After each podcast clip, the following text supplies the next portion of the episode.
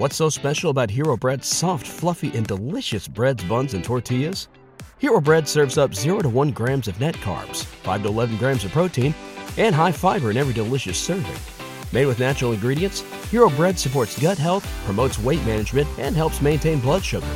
Hero also drops other limited edition ultra-low net carb goodies like rich, flaky croissants and buttery brioche slider rolls. Head to hero.co to shop today. Comic Book Club News gives you the comic book news you need to know first thing in the morning every weekday in the form of digestible 3 to 5 minute long podcasts. Comic Book Club News recaps breaking news stories from Marvel, DC Comics, and beyond, Monday through Friday. New episodes drop 6 a.m. ET in the Comic Book Club News feed, so they're ready for you when you're ready for the day. Comic Book Club News. You hear it second or third, possibly fourth.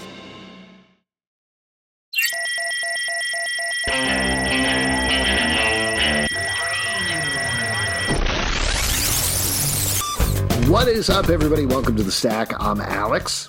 I'm Justin. I'm Pete. And on The Stack, we talk about a bunch of books that came out this week. Let's kick it off with a big one, Batman versus Robin, number one from DC Comics, written by Mark Waid, art by Mahmud Asrar. This is spinning directly out of Mark Waid's Batman Superman and pitting, as you can tell from the title, Batman versus Robin versus Damian Wayne. But the big event here, this is not a spoiler because they put it out in the press, is in some way, somehow, it seems like Batman's butler, Alfred Pennyworth, has returned. His name again? Whoa, I am not demeaning him. They love name? That so Did much they changed. They changed the name of the TV show Pennyworth to Pennyworth, The Origin of Batman's Butler. So that's how Alfred's alive, motherfucker. Stop being weird about it. Alfred is alive. Nobody knows how. Nobody cares. We're just so happy that he's back and alive. This is great fucking news. First off, Batman, Robin, these guys shouldn't be fighting. They're friends, traditionally. Second off, his butler shows up at the door. Where are the cucumber sandwiches? He's awful slow on the cucumber. Oh, come on, man. Putting him to work, he comes back alive, and you're like, you're already upset there's no sandwiches. I mean, come on. It is. So, obviously, we're at like the very beginning of the story, and I trust Mark Waid as a storyteller implicitly. You should. Like, he's a great writer. 100% earned that. But at the same time, reading this issue where Alfred returns, where it's great. They deal with it emotionally. They deal with it contextually in terms of the plot. The stuff with Batman fighting Robin is great.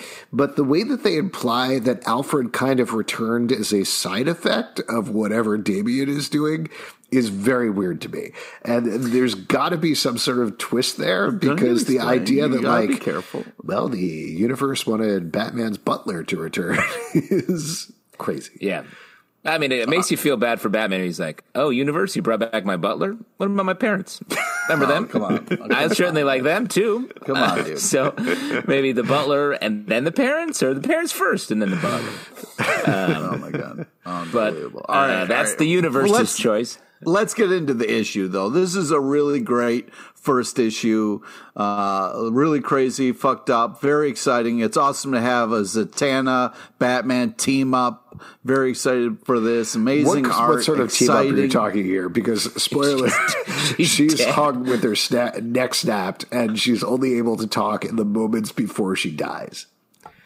Well, we still get some Zatanna, you know what I mean? Like, I feel like there's going to be more. To be fair, Justin, I don't know if you knew this because you were out of town. Pete and I actually went to a cemetery over the weekend, and he looked down at all the graves and he was like, classic team up, me and that guy. That's a great, you go to a funeral, you're teaming up with a corpse. That's what it's all about. Yeah, when I die, please don't call it a funeral, call it a team up. Yeah, I will. Yeah. And it's going to be one of those classic team-ups where we get in a fight and then eventually team up to save the day. So yeah, like, and it ends with us pissing on your grave. Yeah.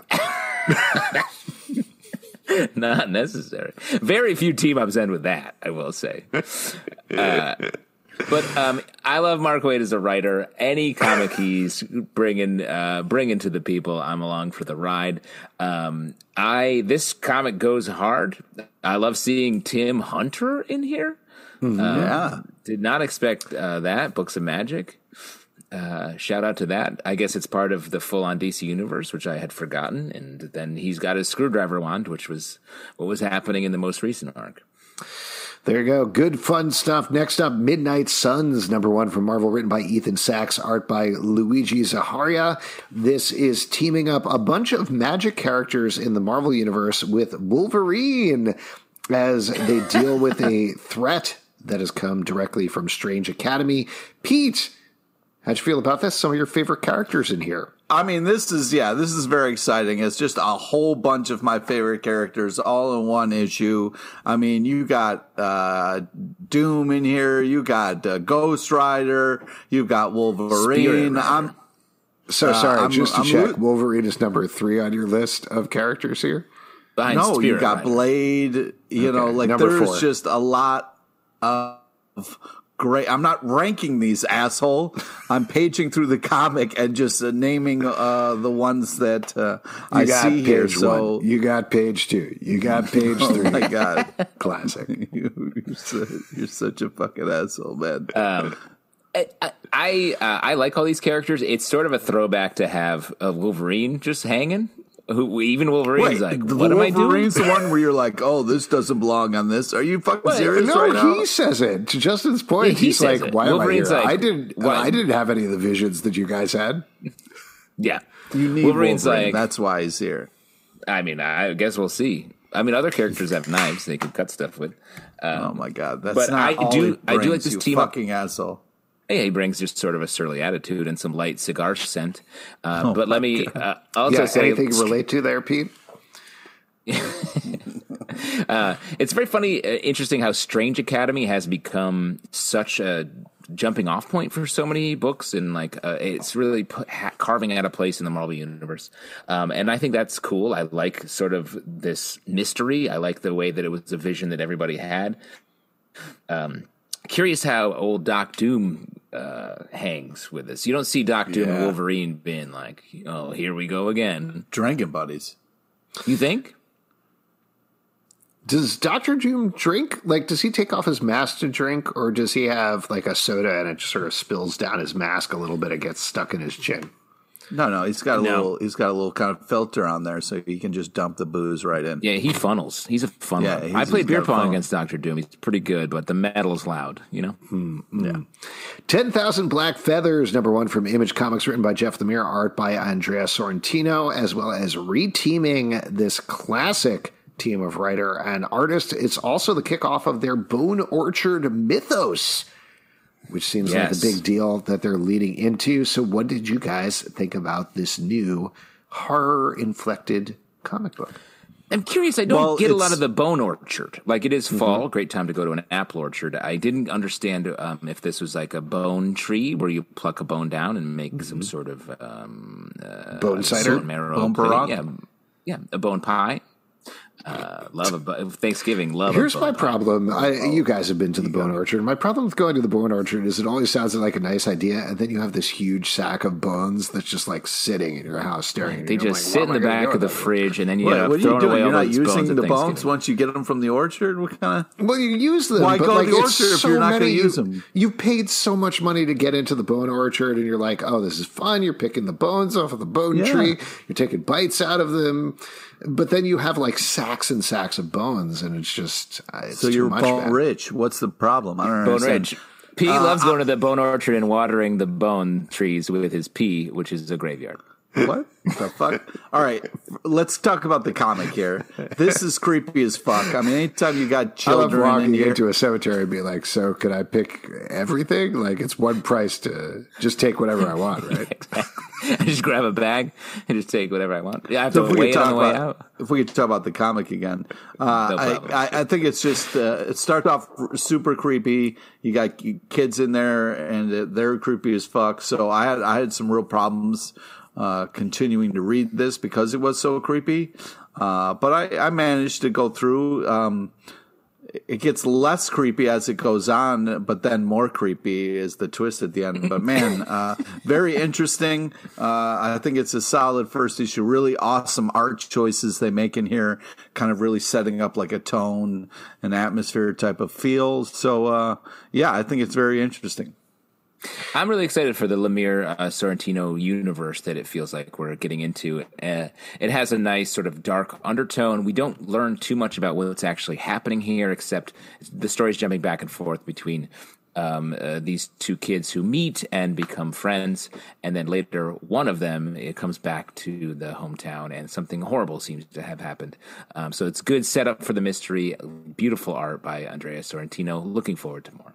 As long as they establish an issue to how you can carry all those sacks of bones back on the Metro North, that's the main thing I want to know, but fingers crossed they get to that. Yeah, Metro North. Yeah. It's a great place. You'll see a ton of people with big old pecks of bones. Pick a peck of bones. Vampirella Mind Warp #1 from Dynamite, written by Jeff Parker, art by Benjamin Dewey. In this issue, Vampirella is going on one of them classic Vampirella adventures before she gets sucked. Spoiler, back to the 1960s, hence the mind warp of the title. What do you guys think about this? It's, you know, it's fun setup. I like the way it kind of started and she is more clothed and, it being a little bit more appropriate. And then, kind of fun, cast of characters that we kind of, get along the way and then kind of build up to the big kind of time jump at the end there. So interesting story. Kind of fun that it's not TNA based, it's story based, and yeah, interesting.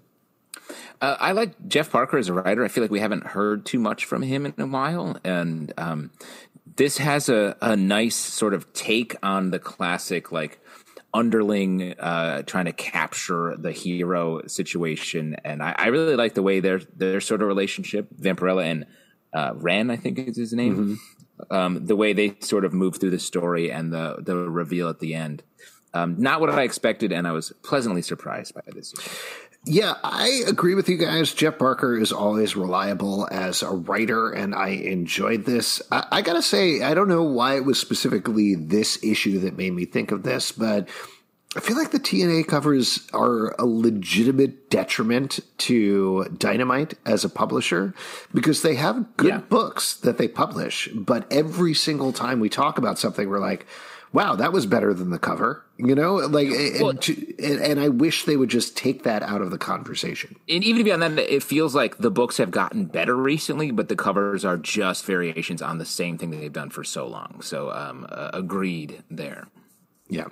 Next up, The Flash, The Fastest Man Alive, #1 from DC Comics, written by Kenny Porter, art by Ricardo Lopez Ortiz. This is a fascinating comics, I think, to talk about because it is a three-issue lead-up to the Flash movie starring Ezra Miller, which so far is maybe never coming out. It was obviously timed for when the book was supposed to come out, but as is... Right now, it's supposed to come out at some point next year. I guess that's TBD with everything that's happening in the background, both with Warner Brothers Discovery as well as Ezra Miller. But that all said, it's still a comic book that does exist. So what's your take on it? Well I just to respond to that, why did they choose to release this right now? It feels very strange. They made it. Yeah, they had already made it. They had already solicited it, I guess. And this way, at least, you have three issues coming out over 3 months. Then it's going to be collected in a trade at some point after that. And ostensibly, if we imagine a world where the Flash movie is coming out in 2023, then you have this prologue collection exists on the shelf that they can sell before the movie comes out. But... Sure. At the same time, that makes sense. That all makes sense. Not complicated at all. Yeah. I just think that I liked the art style of this book. I think they did a different choice in the art, which I thought was really cool. It's kind of a different take on the DC style that we see. So I enjoyed that. And it was nice to have kind of a Batman team up and some touching dad stuff in here, to kind of pull it away from the Ezra Miller bullshit for a little bit. Yeah, I mean, I thought the story itself, Gerder was a cool, visual villain here.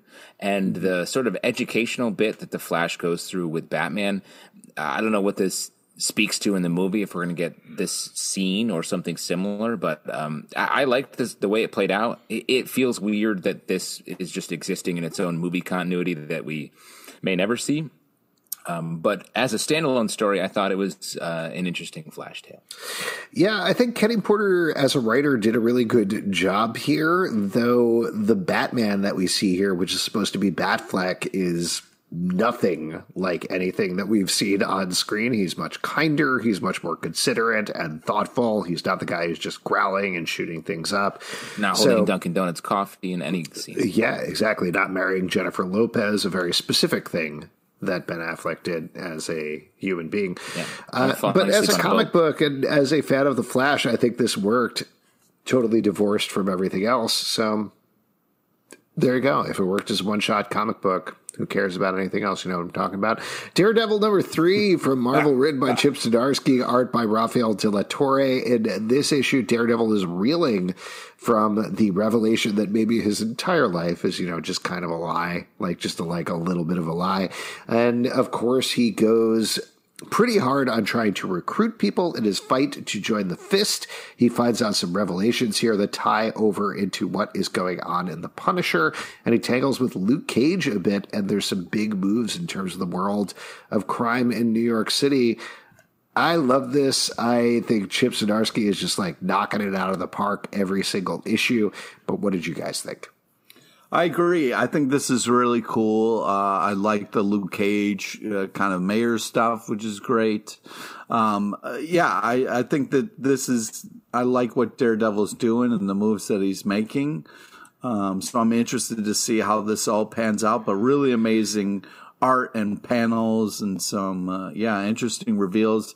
Very excited to see where this goes. This is a really cool book. Yeah, the way that Chip Zdarsky's putting Daredevil through his paces is really cool and really different from what we've seen before. It's the connection to the Punisher side of it. I'm really curious how that's going to play out, because it feels like two separate ideas, and I don't exactly know how they fight each other. How do they? Who wins there? I don't think anybody necessarily. We talked about this. We talked about this on a podcast where you were not here. I think Pete and I talked about it, but what? It feels you guys still do it. We do another podcast. It's a totally different podcast.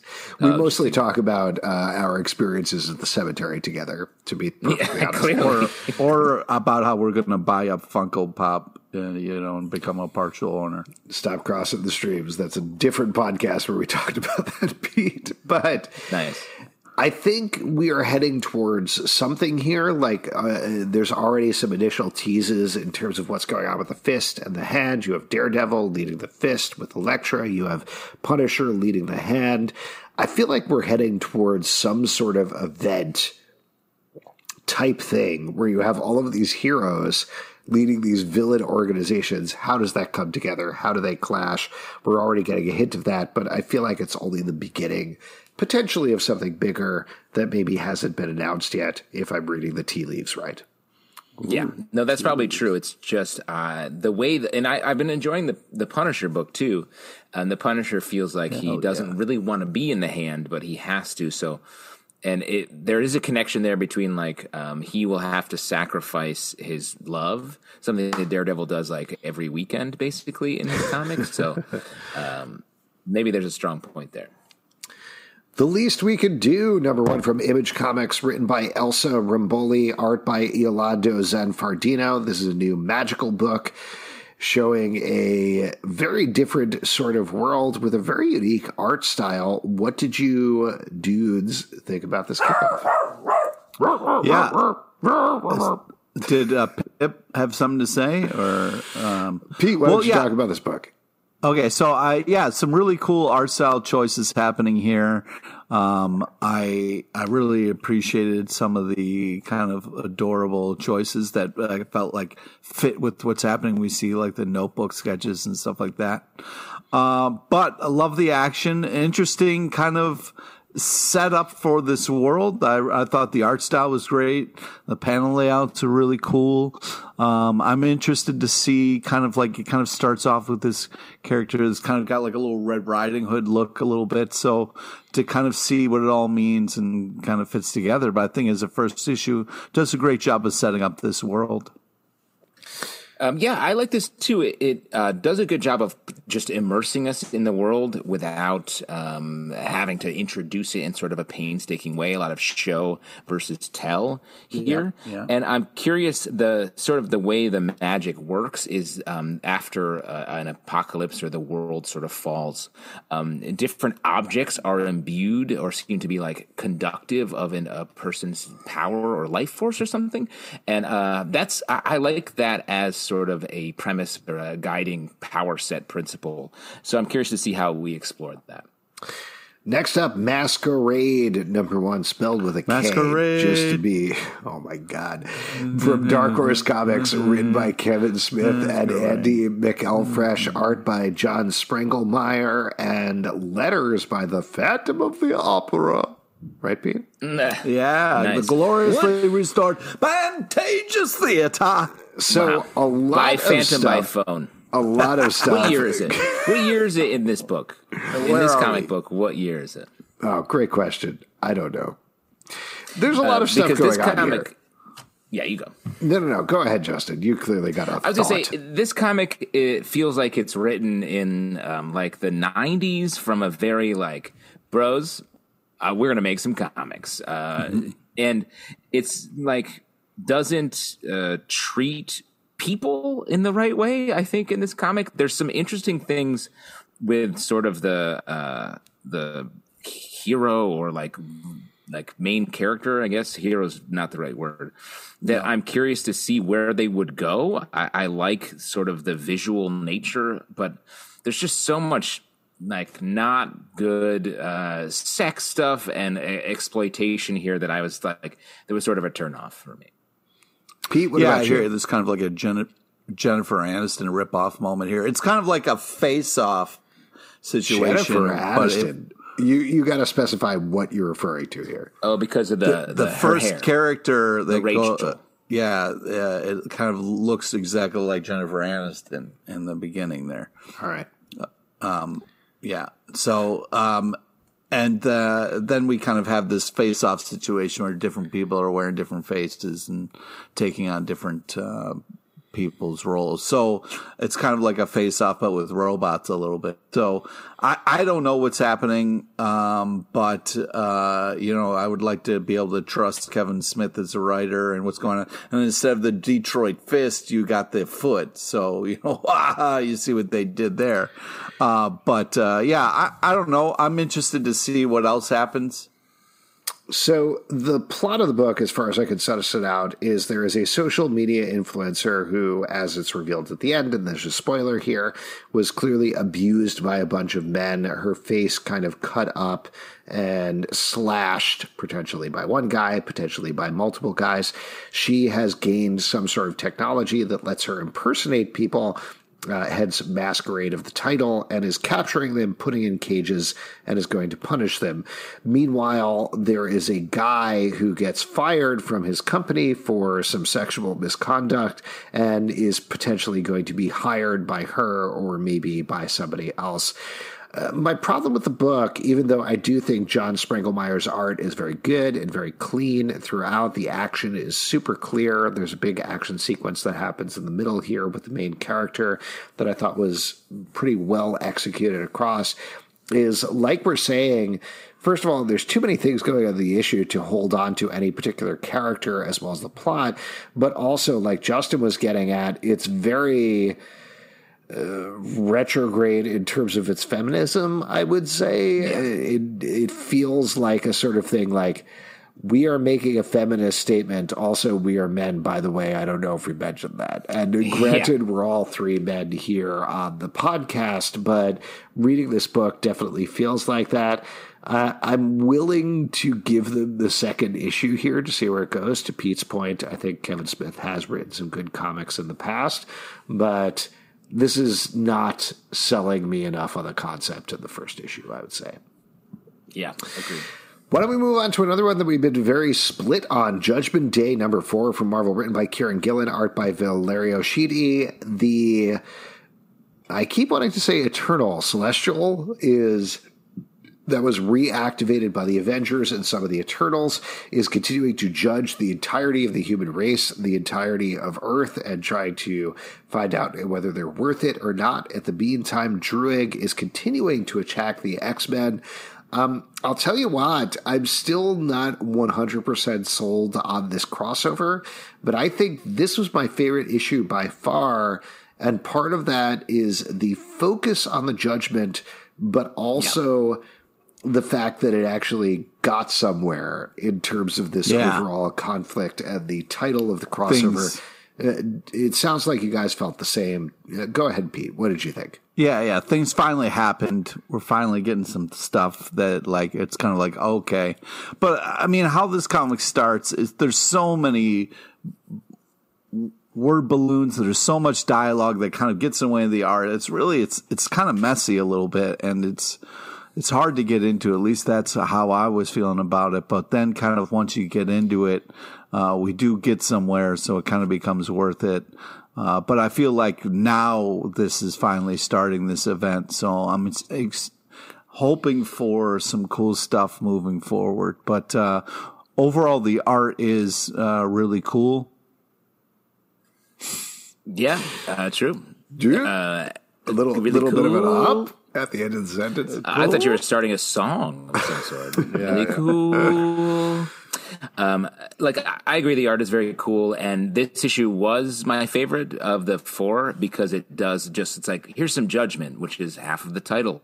But it's just so dense. It's like, I feel like Kieron Gillen, a lot of his stuff lately has been just like incredibly dense when I just want to like, set down the plot for a second and just take a look around at the world and to really show us that. So you really have to buckle up for that when you're getting into a book like this. It's but great art. I don't know if this was how it was meant, though I kind of suspect maybe it was, but this is the most I have felt like this is an issue to launch a bunch of one-shots and miniseries and tie into them that I've read at an event in a very long time. And even when we've been critical... and that is what's happening, I think. Yes, exactly. So that is a little frustrating because it feels like it's very like... read Judgment Day X-Men to find out more about this panel that's happening over here, versus the pure idea of the crossover is really interesting in and of itself. The idea of like the Eternals and Avengers accidentally activating a Celestial who judges the human race, and this is a spoiler for the end, but ultimately the Celestial is like, nope, not worth it, and decides to destroy the Earth.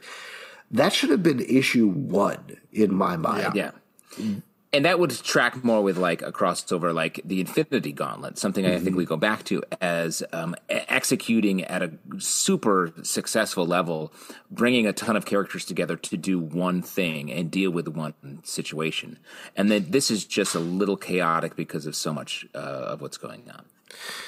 And I do think, not to spend too much time on that, but I do think part of that is Valerio Schiti's art, who I like Valerio Schiti as an artist, but the action sequences aren't necessarily tying with each other. The panels aren't necessarily tying with each other. It's a very...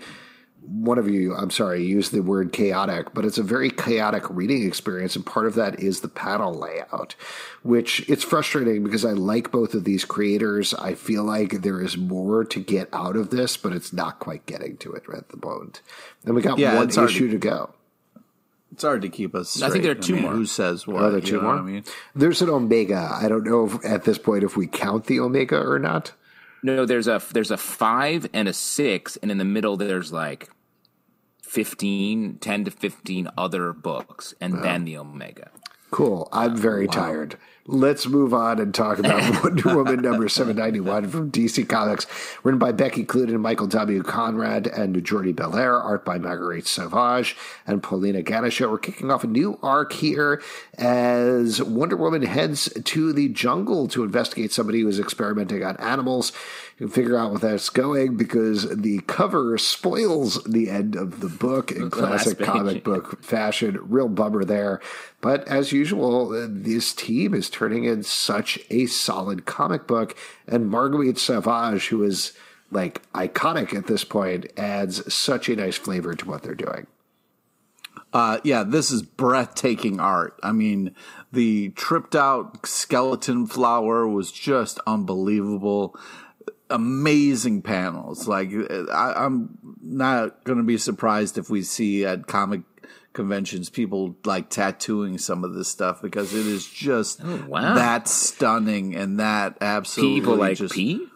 No, I'm just saying it's just so good that people are going to want to hang on to it and want to kind of have it for their own because it's so good. When are we going to get a CBC tweet tattoo? Yeah, when are CBC tweet? We get those all the time. We get a lot of those. CBC tat.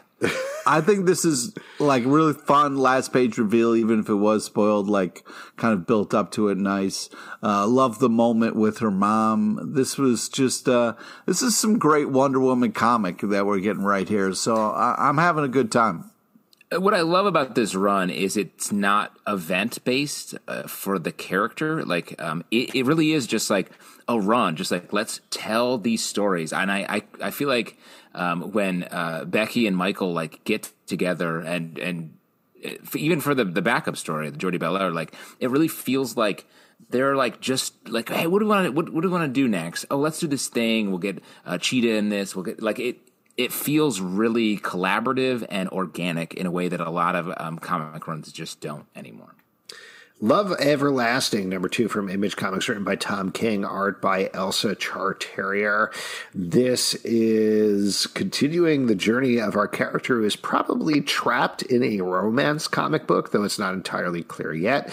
Unlike the first issue that focused on 3 different stories here, we're really focusing in on one that is very like Jane Austen style romance that she is trapped in.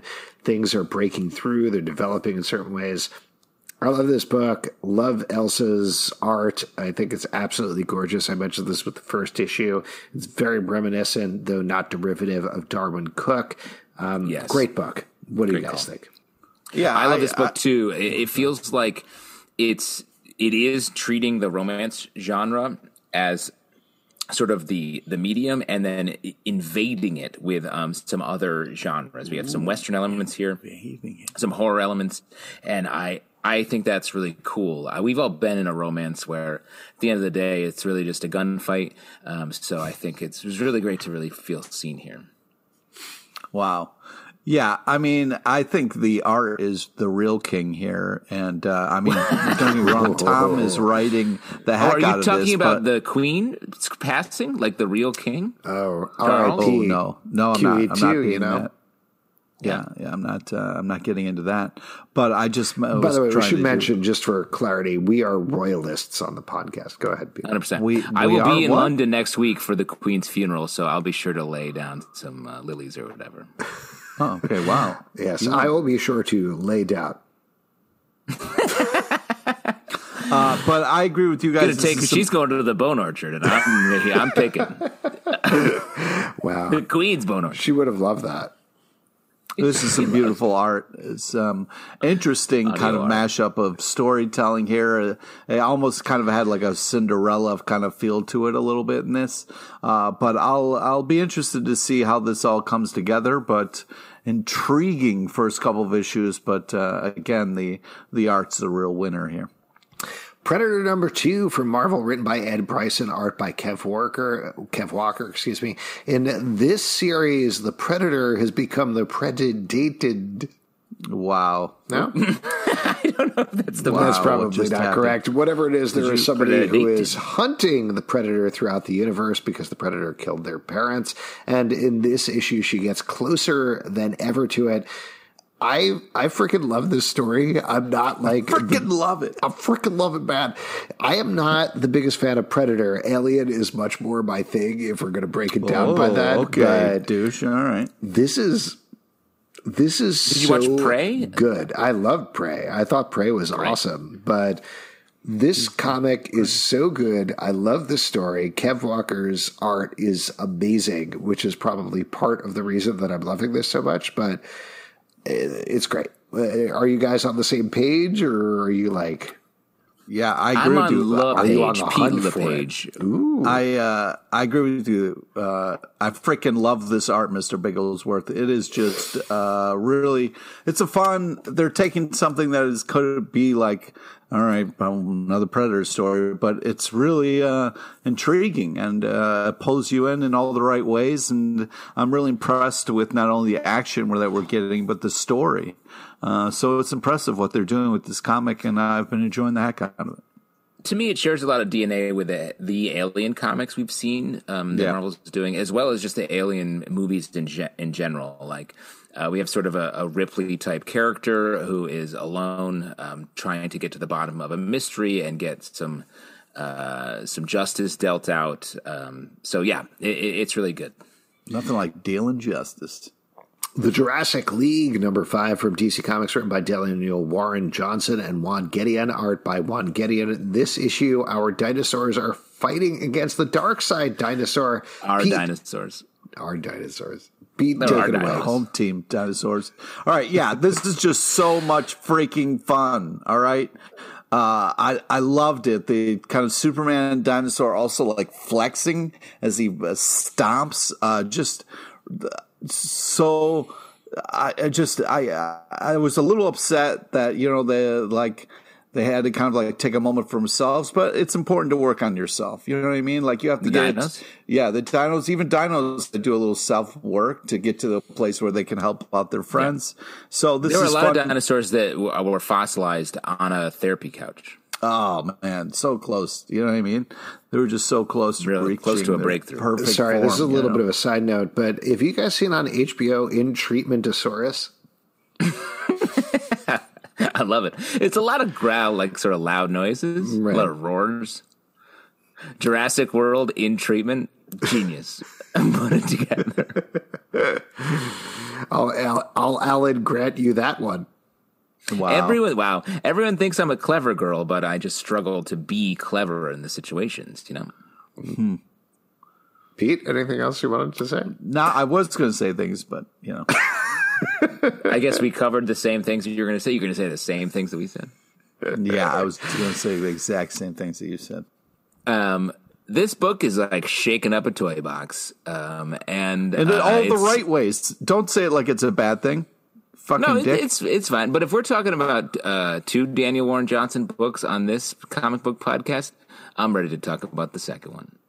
Well, all right, take it easy, because like this is you don't have to, just because it's the toy box doesn't mean it's not fun and enjoyable. You know what I mean? I'm not saying it's not fun and enjoyable. All right, it's dinos bumping into each other. Yeah, but it's also a little deeper than that, because these dinos are going through some growth and trying to figure out who they are inside, okay? So don't fucking just make it a toy box. You know what I'll say? It extincts. No, I actually like that's it. Not good. The critic over here. It doesn't stink.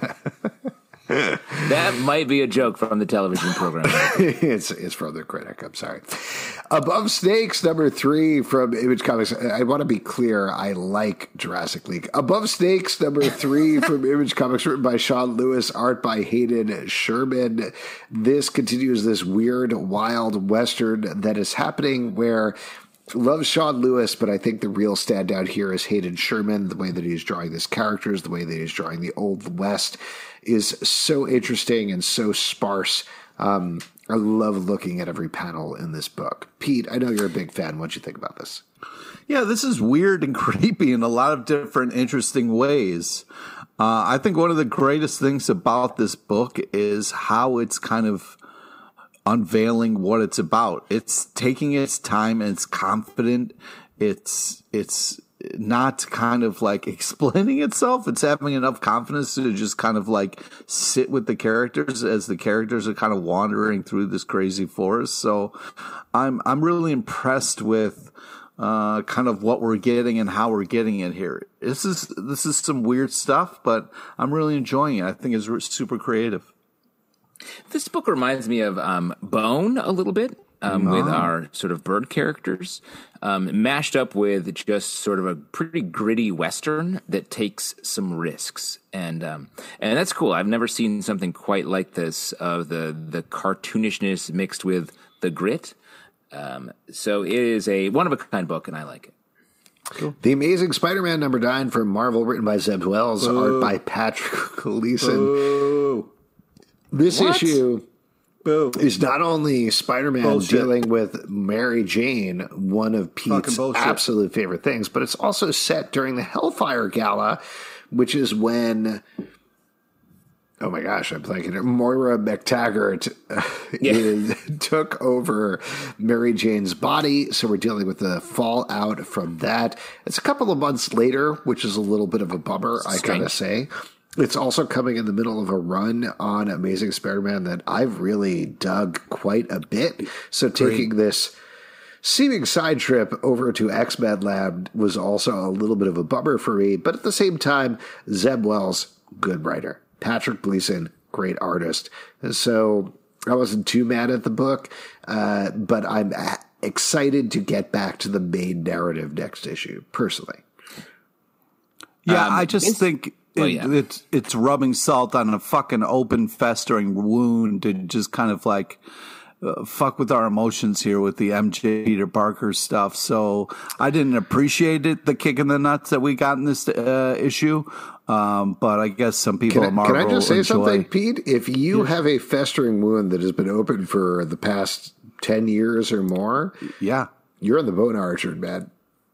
Yeah. Okay, well, you got to get that treated. Yeah. Or you're just going to be bones. Marvel's not treating it. You know what I mean? So why should I? If they're going to leave this fucking opening corpse just lying here festering, why should I treat it if they're fucking treating me like shit? Just real quick, just to define that. Are you saying this open corpse is you, Spider-Man, or the Spider-Man Mary Jane relationship? Obviously, it's the Spider-Man Mary Jane relationship. Is it a literal open corpse? Yeah. No. And what do you mean by open corpse? Is that like an open house where it's like anyone can take a tour? Yeah, everyone can come and spit on something that they really worked hard to. I want to have an open corpse that gets a lot of sun. You got to check it out. You're going to love it.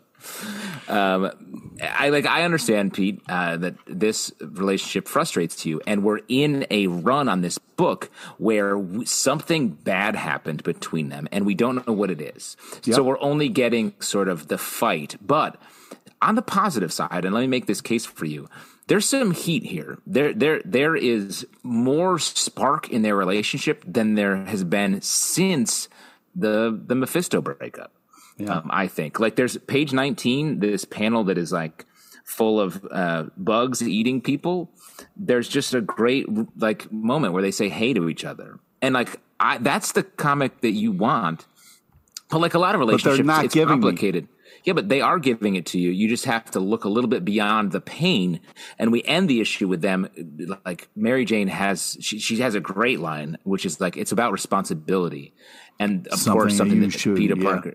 Yeah. So I like the way that Zeb Wells is really coming at the continuity in a way that I haven't seen before. The fact that we did this through a deep X-Men continuity situation with Wolverine, again, hanging out for a not super germane reason, it feels like, is awesome. We're burying a great Mary Jane relationship, Mary Jane and Peter relationship moment in the Hellfire Gala. That's wild, and there's great action in this book. I think this run is really cool.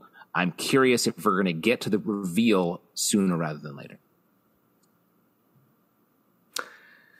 We'll move on from that poignant silence. Did I make the case for you? The defense rests. Pete. Well, I just want them to get back together so fucking bad it hurts to see them fight. They were together before. Wait, what are you saying, Justin?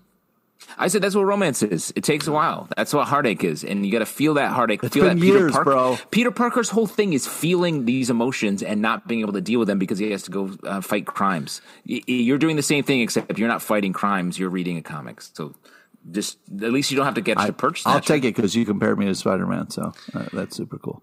Superman, Son of Kal-El, number 15 from DC Comics, written by Tom Taylor, art by Cian Torme.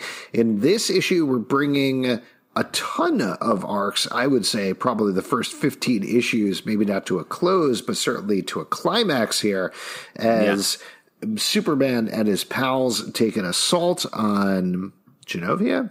That's not it. That's the movie from the Princess Diaries. So probably not. Wow. But whatever it is, it's Harry Bendix's country. You guys know. You've read this book. Anyway, it's a big fight going on there. There's some big emotional moments. I love Superman and his boyfriend. I think they're great. And the way that Tom Taylor has writing this is so romantic throughout this book. Yes. They are absolutely crushing it.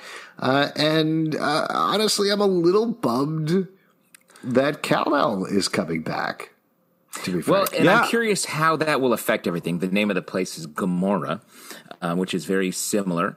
But I agree with you. The romance is so strong. And I do think, like, I trust this team so hard. So I think bringing Kal-El back will, I assume, bring us a little bit of a new direction. It feels like we've concluded a lot of, like, just Henry Bendix stuff in general here.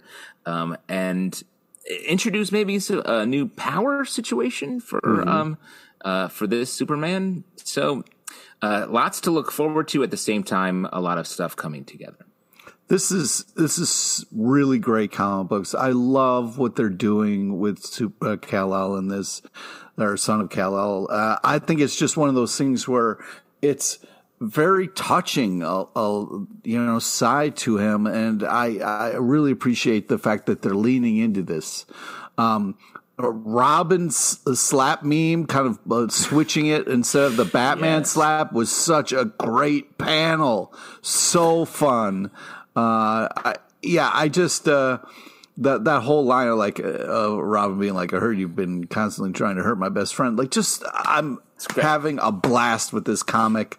I don't want it to end. I don't want them to change this up. This is the most fun I've had in Superman in a really long time. And I'm really impressed with this kind of take on it. And I feel like, this is just great comics. Agreed about that, except for the Warworld book, which I'm also have been loving. But Philip Kennedy Johnson. I don't want to take anything away from what he's doing. It's fucking really great, but this is a little different. Shout out to the Lex Luthor work in this book as well, which I thought was awesome. Reestablishing him as the sort of great super. Such a great issue, and the last thing that I'll say about it is it really drove home to me that I kind of love these sub-in characters that happen just because it elevates the game of the writing and our team that they feel like they need to meet up to these iconic characters. And it's not necessarily about switching it up so much as legitimately having like, how is John Kent going to live up to the legacy of his father? Let's figure that out. Or same thing when Dick Grayson became Batman. How is he going to live up to Bruce Wayne now that Bruce Wayne is dead? Same thing with Bucky when Bucky became Captain America. All three of those runs were so good, and a lot of them is about having that conflict, having that striving, having that, how do I live up the memory of this person who I love with every inch of my being and I want to be worthy of with every inch of my being, but I don't know if I can, and then they get there. And it's such a satisfying, wonderful arc to read. We'll have Kal-El back. Like you said, Justin, Philip Kennedy Johnson is killing it. Hell yeah. Tom Taylor is killing it on Superman Son of Kal-El, so I don't expect that to change. But This is great. If you haven't picked this up, pick up the first 15 issues in trade or otherwise because it's phenomenal. Let's talk about a run that is ending here, though, for real. A Righteous Thirst for Vengeance, number 11 from Image Comics, written by Rick Remender, art by Andre Lima Araujo. We jump forward in time here, and this is a spoiler, but we get to see the little kid that our main character was taking care of, kept safe, getting his revenge on the man who kicked everything in motion here. There's really a lot of answer that happens in this issue that really justifies and explains a lot of the things that have happened throughout this series. But what did you guys think about this? Pete, I'm curious to hear from you. I know you're a big fan. You're a big fan, of course, of Rick Remender. How do you think this tied up? I was really impressed. Immediately after reading it, I wanted to go back and read all of it again, just because, with the way it comes out kind of monthly, I was just a little bit like, oh, man, because I haven't seen this bad guy in a while. I thought they made it super clear who the kid was, but I was kind of like, I wanted to kind of see the start of it again. But, man, I'm really happy that I'm walking away from a Rick Remender book not as heartbreaking, you know what I mean? Like, he gives us a little bit of sunshine on a rainy day. Like, he still fucked us over, and I'm trying not to spoil it for people so they can go and read it. But, man, I feel like Remender's making some changes in his life, you know what I mean? He's giving us a little bit more sunshine, so it's enjoyable. The art's bananas. This is just this is a great comic that should be collected and should be held up as one of Remender's great runs.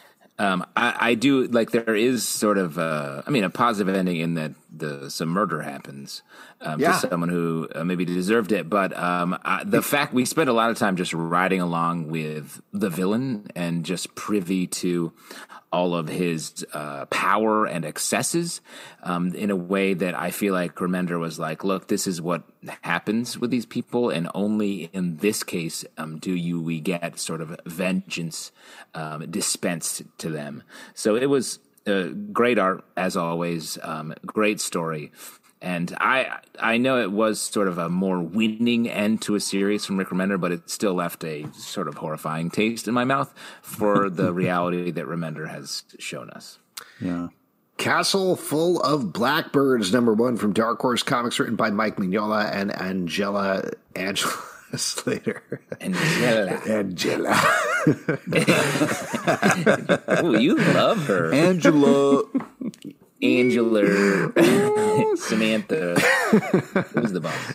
Art by Valeria Berzo. In this issue, we are exploring further the Mignola-verse and focusing specifically on some witches, I guess is what we call them. Well, and, we were about to talk in a second about the other Mignola book that came out, Young Hellboy. And both of these books are sort of like almost all ages Hellboy universe books in an interesting way, with dealing with some maybe larger things. But it's like, and we talk about this a lot. I made a thing like, I wish there was more Hellboy. Now it's just like, okay, now there's a lot of Hellboy coming out all the time. And this is not the flavor of Hellboy I expected. This is like a Lunchables Hellboy that you can just take on your way to middle school, I guess, if you want to. But it definitely feels like this, Castle Full of Blackbirds feels like a full-on all-ages Hellboy world book. I agree. Yeah, we kind of get a different main character other than Hellboy, which is nice. But also, the way they deal with magic is really cool. The artist is killing on this book, like the whole kind of like her learning to use her powers kind of thing was really an impressive couple of pages to kind of watch that all happen. This is a nice kind of like, I love Hellboy, but maybe if it would be a little bit more kid friendly or more accessible, this definitely does all that, but still has that kind of like wildly creative kind of tripped out Hellboy stuff. So it's impressive what we're doing here, and it's all under the umbrella of Hellboy, so super cool. The Silver Coin, number 14 from Image Comics, written by Pornsak Pinachot, art by Michael Walsh. In this issue, we're dealing with what life was like in Hollywood during the pandemic. You remember those days, right? Back in those days. I was certainly reminded of them in this comic. Man. I mean, Justin was the headline producer at the time in Hollywood, so he knows. This is taking place in multiple timelines, jumping back and forth to slowly fold out this story that only eventually loops back to the silver coin of the title. This is one of the books, I feel like we're now 2 issues in a row where I was like, oh, Jesus Christ, this is too much. I don't know about it's this one. Finally, you're at where I'm at with it. Well, this one especially, like, I was like, this is stressful because of the way they're talking about pandemic. I was like, that's how I talked about it. Oh, am I going to end up murdering some close people in my life? And then, secondarily, a lot of touching eyeballs with sharp objects, something I don't enjoy. Even in comic book form, it's still fucking creepy as fuck. But don't let me say those are negative comments, because as a horror book, this continues to nail every issue. I thought this issue was great, and it sort of gave me little butterflies in my stomach in just when I wanted them. What the fuck? You got excited butterflies from this book? I mean, more like, whoa, that's unsettling. Okay. And to be clear, I got butterflies like, I want to ask it to marry me. Yeah, a lot of you. We've all had different butterflies in our stomachs. I didn't have any. Pete, the butterflies you had in your stomach, you went to the Museum of Natural History and ate those butterflies, right? No, I had more Silence of the Lambs butterflies. He ate a caterpillar and it turned into a butterfly. This book was too fucking scary. This issue was way too fucked up and way too scary. And the coin reveal came a little too late for me. And I'm just an earlier coin reveal. I needed to know what was going on. It was just so scary and fucked up. Horror is not my genre, so if you like horror, this is probably great for you. Or yes. This is very enjoyable. It was too fucked up for me. So, but the art is great. I want to give a shout out, and I don't know why this was the issue that this specifically struck me, but shout out to Michael Walsh on this book, because most titles are author driven. They're like, well, the writer can write the script pretty quickly, so we're going to put that out every month. But Michael Walsh has put out The Silver Coin 14 months in a row, I think, with killer, very different stories. Right. The art has been consistently awesome and terrifying every issue. This is just on the base of being an amazing comic book project. It's super, super impressive, regardless of what you think about it on an issue by issue basis. Honestly, it's made me like coins less. I keep the change. I can't trust these little silver circles. Don't trust it. Let's talk about the other Mignola book, Young Hellboy, number 2 from Dark Horse Comics, written by Mike Mignola and Thomas Nagowski, art by Craig Rousseau. This is a little bit more of a classic Hellboy book as we get Young Hellboy going on a mysterious adventure. What do you guys think about this one? This was adorable, but also like a little kind of trip down scary, because we kind of switch perspectives on what's actually happening here. Based off the young Hellboy's point of view. Great art. I'm a little worried about Hellboy and what's going on, if he's going to be okay or if he needs to talk to somebody and explain about his reality versus the real reality. But cool and fun. I do think Hellboy he'll be all right because of older Hellboy. Oh, right. Yeah. So, yeah. But otherwise, I like this sort of masquerades as an all-ages book, but there's a dark underbelly to it happening the entire time. And there's a reveal to be had here that I won't really mention too much about what is actually happening or who is leading young Hellboy down this path. Last but certainly not least, Do a Powerbomb, number 4. From Image Comics, written and art by Daniel Warren Johnson. And in this issue, our main characters are getting further into their Mortal Kombat style wrestling elimination challenge on another world. They're finding out more about other competitors as well as the stakes here. It was great. First off, you're pronouncing the title wrong. It's "Do a Power Bomb." There's an exclamation point, and it's all squeezed together. You know, like you're yelling to somebody, like "Do a power bomb." So you got to say it like that. You're shouting it in a crowd. Yeah, and you can't say enough about Daniel Warren Johnson's art style, his heart that he brings to every one of his projects. It is not only beautiful, but touching and moving, how he can take something like wrestling and make it so much deeper and more relevant. It's really impressive. I mean, the stakes, everything that's going on, there isn't enough words to describe how great this is and how much fun. I'm excited about wrestling. It's weird. I didn't know I would be in this place, but man, this is just such great comic book storytelling and art combination, and such a great package. Holy effing shit. If you like comic books, check this out. You won't be disappointed. Holy effing ass. I agree. Like this, this book is great. Quickly risen to the top of the stack. Like we talk about, just like we love some great superhero action. This has all that and more, and it's just wrestling. It is so visceral watching these wrestlers like land these special moves that they're doing. It's body horror in a way, but it's awesome. It's great, top to bottom. Definitely highest recommendation.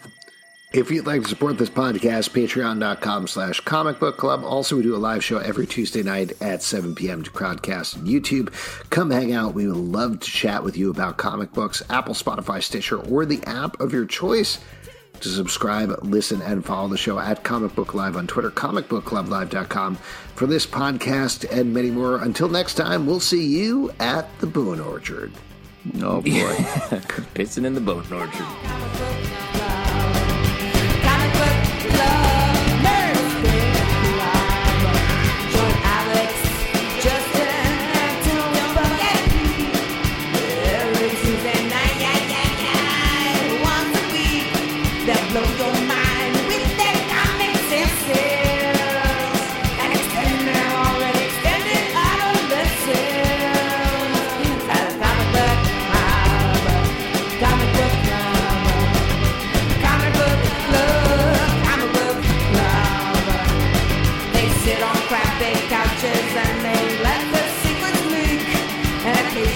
They feel like that special guest speak. So grab your ring.